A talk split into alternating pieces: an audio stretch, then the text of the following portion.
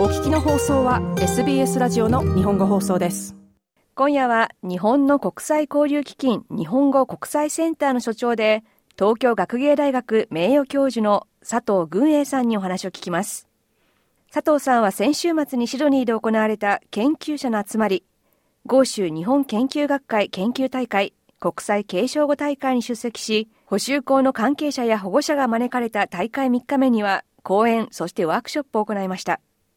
佐藤さんは長年東京学芸大学にある海外市場教育センターで日本以外に住む日本にルーツのある子どもの調査や研究をしてきた専門家です。今回シドニーで行われた研究者が集まる大会どんなことを話し合うのでしょうか？今あの日本以外に住んでいる日本のルーツの人たちが永住者であるとか国際結婚家庭の人たちが大変増えていて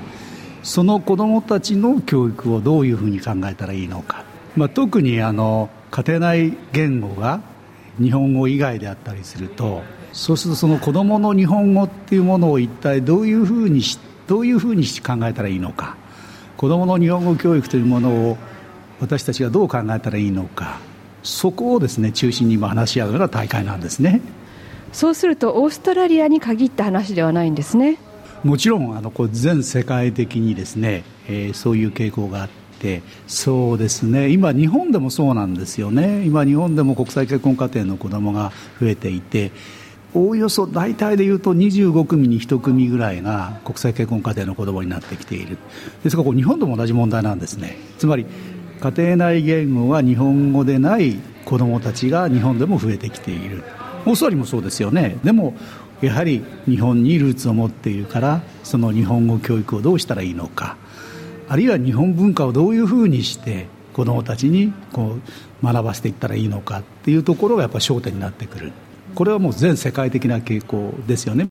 日本を離れても日本語や文化を子どもにもつないでいきたいという思いは多くの保護者に共通しますがそれぞれの子どもへのアプローチや目指す水準は変わってきます。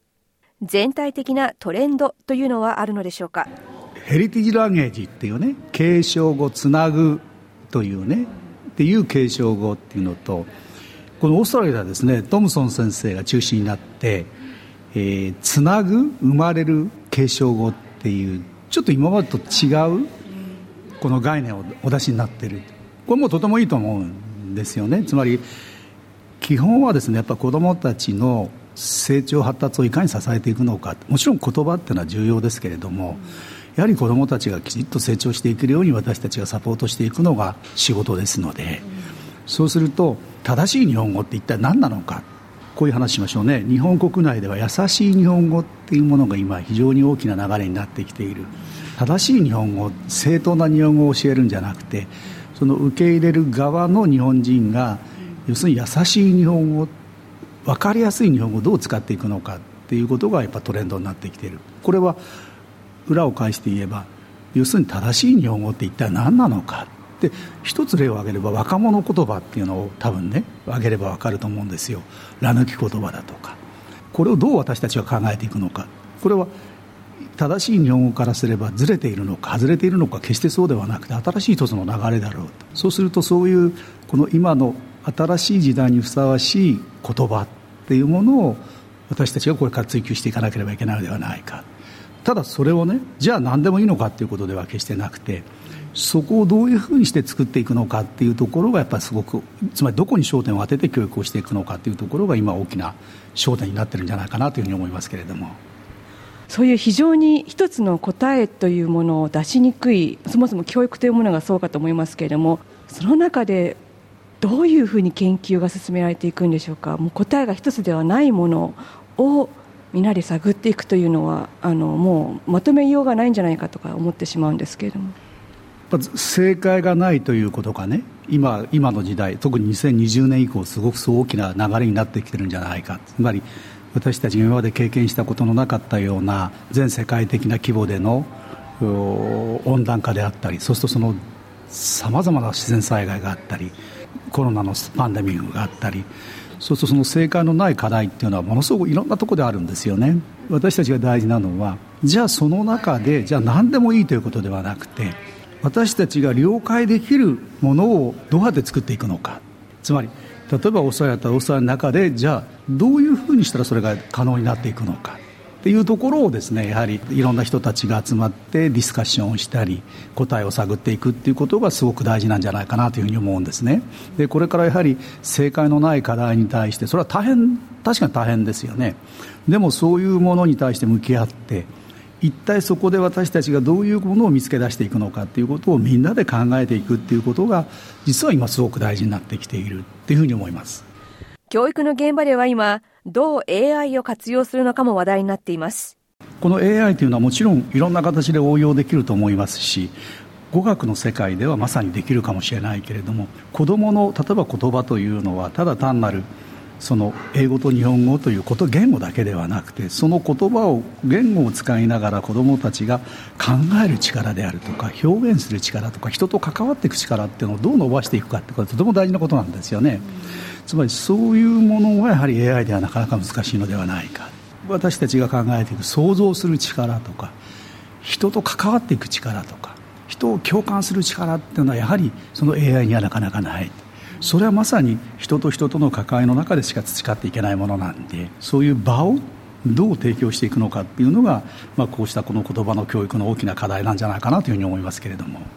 もし翻訳などで AI の活用が進んだ場合わざわざ時間と労力をかけて日本語を学ぶ必要はないと考える子どもも出てくるのではないでしょうか。その時親はどう対応すべきでしょうか。言葉ってどう捉えるかっていうことだと思うんですよ。つまり言葉っていうのはただ単なる翻訳機能なのか。確かに翻訳機能では AI があれば十分だ。しかし例えば言葉というものについて言うとですね例えばそこに込められている感情だとかそしてそこにこう思いを乗せていくとかですねつまり関わっていく力そして自分自身を表現していく力っていうのはやっぱ言葉にもあると思うんですよね。例えばよく私たちが言うんですけれども言葉がこう発信していってそれを受け止められるような環境があって子どもたちは初めて言葉を発信していく。そういうようなやり取りというのはを通して子どもたちはさまざまなこう言葉も含めて人間的な成長発達を遂げているわけでそういうものをですねやはり AI ではなかなかそこは難しいのではないか。ですから翻訳だけだったらそれはそれはそれは簡単です。しかしそうではないそういう部分をいかにしてそのこれから伸ばしていくのか。実はそこの方が大事だろうっていうふうに思うんですよね。そこを、まあ、どういうふうにしてこれを子どもに説明していくのかってなかなか難しいんですけれども例えばこういう話しましょうか。あのうんと言葉の基礎になっているのは社会情動性っていうんですよね。例えば今学校とか幼稚園とか全て非常にその多民族多言語化してきている。そうするとますます他者を想像する力であるとか共感性であるとかそういうものが必要になってくる。そういうものというのはですねやはり子どもたちの小さい時からそういうようなものをいかに培っていくのかってとても大事なことだと思うんですよね。でそういうものがですねその言葉のやり取りそれは別に日本語じゃなくてもいいわけですね。英語でも何でもいいわけです。そういうその言葉のやり取りを通しながらそういうものを培っていくことがすごく大事だっていうふうに今言われてるわけでそういうものをですねやはり子どもたちに小さいうちから味わわせていく体験させていくあるいはそういうものを子どもたちの中にこうお互いに学んでいくっていうことがすごく大事なんじゃないかなっていうふうに気がしますけれどもね。答えが一つではない問題をみんなで考えることの意義。今回の大会は研究者が集まる学会ですが、3日目をオープンにし、補修校の関係者や保護者を無料で招待するという珍しい取り組みを行いました。とてもいいと思いますね。あのやはり私どももこれ長いことこんなこと仕事してますけれども子どもの実態親御さんの実態ってのは極めて急速に変わってきている。そうすると私たちがなんかこう閉じて研究のための研究っていうのはなかなか成立しなくなってきてるんじゃないか。そうするともう少しやはり実態に寄り添ったそして実態を踏まえた研究っていうのはますます今必要になってきているんでそういう人たちがにやっぱり聞いていただきながらそういう人たちの声を聞きながら一緒にどう作っていくのか。さっき正解がないって言ったのは私たちも答えがあるわけではないんですよね。そうするとやっぱり一緒に考えてみようよただお互いに話し合いながら納得できるような解決策ってどうあるかっていうところをやっぱ見つけ出していく必要性があるんじゃないか。その時にただ単なる研究のための研究から導き出される結論よりはやっぱりその子どもたち親御さんあるいは学校の先生今何を問題として抱えているのか。そういうものを共有しながらじゃあどういうふうにしたらそれを解決していけるかということを一緒に考えていくっていうことはとても大事な機会なんでそういう場として今開かれているというのはとても大事だろうというふうに思いますね。佐藤さんは大会3日目に保護者や補修校の関係者に向けて講演を行いましたそこで伝えたいことは何かを聞きました一番あの大事だと思っているのはこれまでの子どもの捉え方とか言葉の捉え方とか言葉の教育の捉え方っていうものをやっぱり考え直す必要があるんじゃないか。例えば、まあ、これ日本の例ですけれども日本語ができない今外国籍ルーツの子どもが増えてるんですけれども基本的にはもう低学力弱いできない子ども日本語を基準にしてしまうと日本語ができない子になっちゃうんですよね。そうではなくてそうした今までの子どもの捉え方っていうのはもう根本的に捉え直す必要がある。そしてもう一つの言葉っていうものもですね最近複言語主義とかね多様な言語能力を持っている子どもたちが一緒に学べる。例えば日本語ができるできないでクラス分けをしてもこれはほとんど意味はなくて日本語ができる子もできない子も一緒にどう学んでいくのか。そのためには一体どういう教育をしたらいいのかどういう実践をしたらいいのか。それを皆さんで一緒に考えませんかっていうことを皆さんにお伝えしたい。一緒に考えましょうっていうメッセージをですね伝えたいというふうに思いますけれどもね。やはり今日本もこれから間違いなく少子高齢化ですから外国人に頼らなければいけない。ただ今一番大きな日本の問題はですね日本を選んでくれるような日本にする必要があるわけ。オーストラリアは選んでくれる人たちがいるっていう。でそれが一体何なのかっていうのを私たちがきちっとやっぱり把握する必要がある。